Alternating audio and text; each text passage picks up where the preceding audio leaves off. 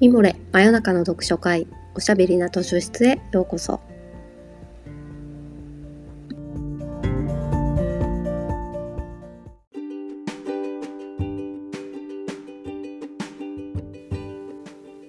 こんばんは。講談社ウェブマガジンミモレ編集部のバタヤンこと川端です。おしゃべりな図書室では水曜日の夜にほっとできて明日が楽しみになるをテーマに皆様からのお便りをもとにおすすめの本や漫画、紙フレーズをご紹介します。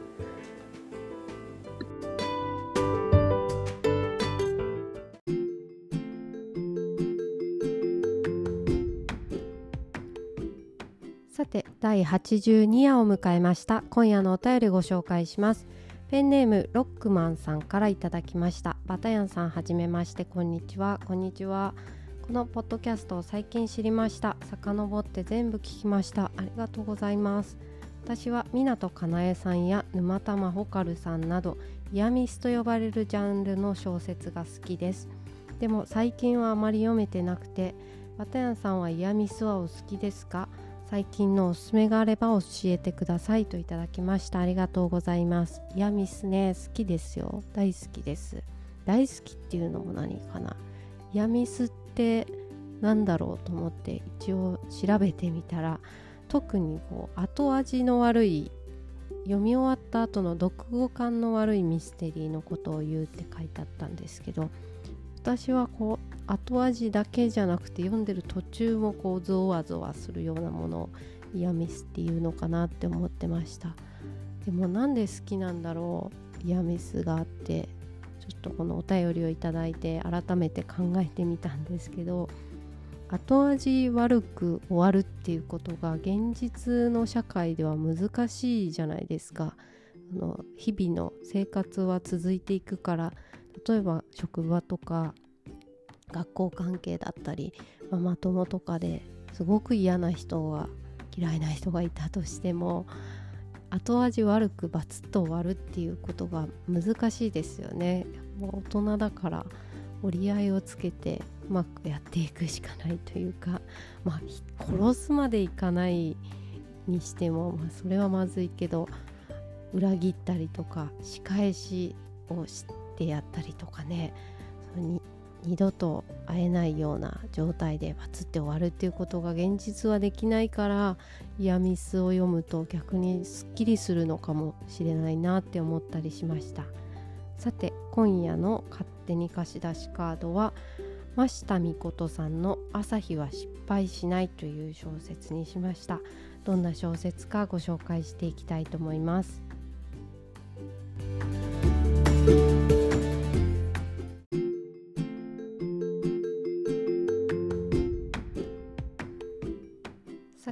著者の真下美琴さんはですね1997年生まれとあってえー、最近じゃないと思ったんですけど大学在学中に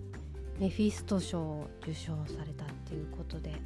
いや新しい才能きたっていう感じの興奮とともにこの「朝日は失敗しない」を読みましたけれどもこの「朝日は失敗しない」の主人公はタイトルにあるように朝日ちゃんって大学2年生なんですねでお母さんのことが大好きでお母さんも朝日ちゃんに執着しているっていうんですかね帰りが遅くなるのが心配だから GPS をつけて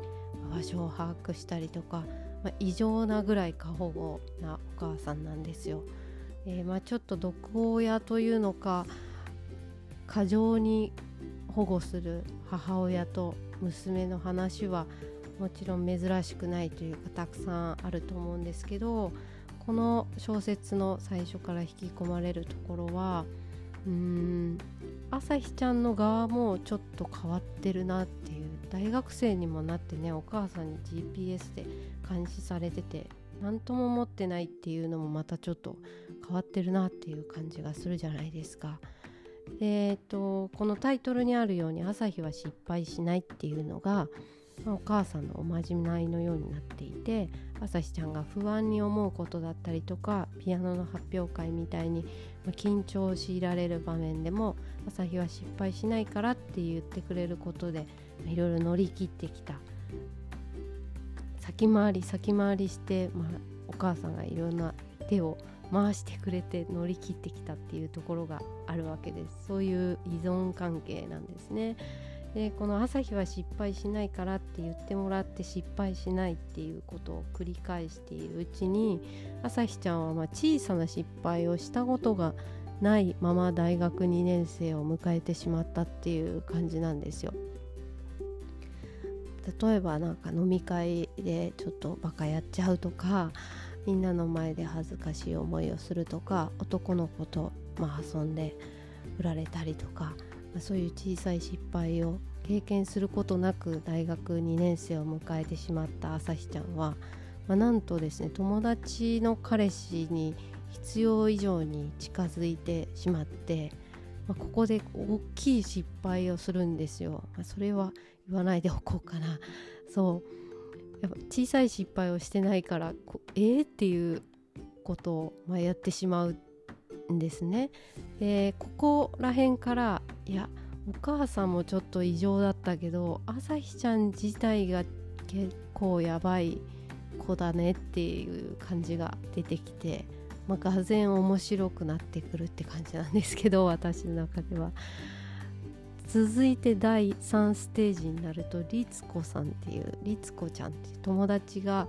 朝日ちゃんにはいてで彼女は朝日のその失敗からの秘密をね知ってしまうんですよね。ゆすりをかけるっていう感じかな、うん、すごい大きいお金を要求するわけじゃないけど仮パクっていうかちょっと立て替えてもらってそのまま払わないみたいに、まあ、小ずるく朝日を利用し始めるんですよ。それがちょっとずつちょっとずつエスカレートしてきてリツコも結構やばいやつだなっていう。また怖い人3人目が出てきたぞってなってからが、まあ、ホラーですかね。これはイヤミスというよりいやホラーな展開になっていきます、まあ、このあと朝日ちゃんが何をしでかすのかは言わないでおきますけれども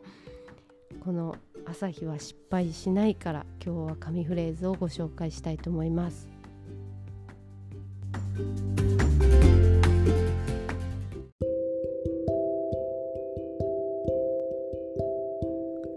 お母さんの世界で私が失敗しないように失敗した私を認められないのは私だけじゃなかった。母さんも私の失敗を認められない。いや違う。私の失敗はお母さんの失敗になる。だからお母さんは私の失敗を認めない。私の育て方を間違えたと思わないために。はい。これはもうほぼほぼ終盤っていうところに出てくるんですけれども朝日ちゃんはこのお母さんの「朝日は失敗しない」っていう言葉がおまじないじゃなくて自分の呪いになっていたっていうことに、ま気づくわけですね。少し前にそう山内真理子さんにインタビューをさせていただいた時に山内さんが男の子がね好きな理由を言ってくれるっていうのがそれが好きな理由が逆に呪縛になっちゃう呪いになっちゃうって話をされていてすごい面白いなって思ったんですけど嫌なところを言われるより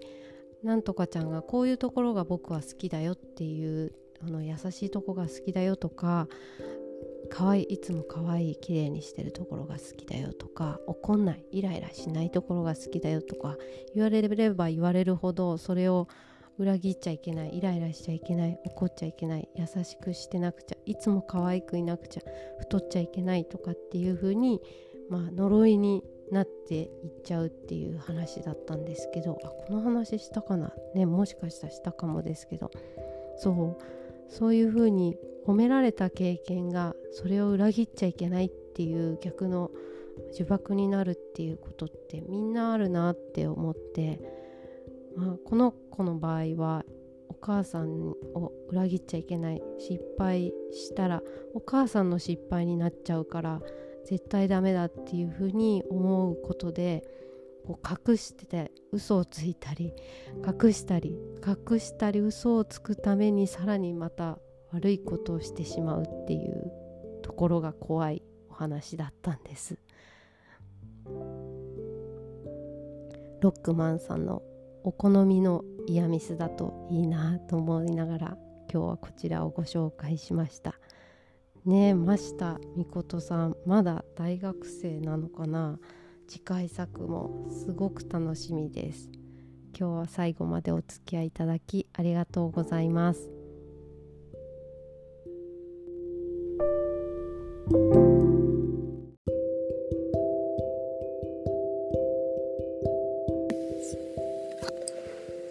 てそろそろお時間になってしまいました。真夜中の読書会おしゃべりなと出出はこんな感じで皆さんからのお便りを元にしながらいろいろなテーマでお話ししたり本を紹介したりしています。ミモレのサイトからお便り募集しているのでぜひご投稿ください。また来週水曜日の夜にお会いしましょう。おやすみなさい。おやすみ。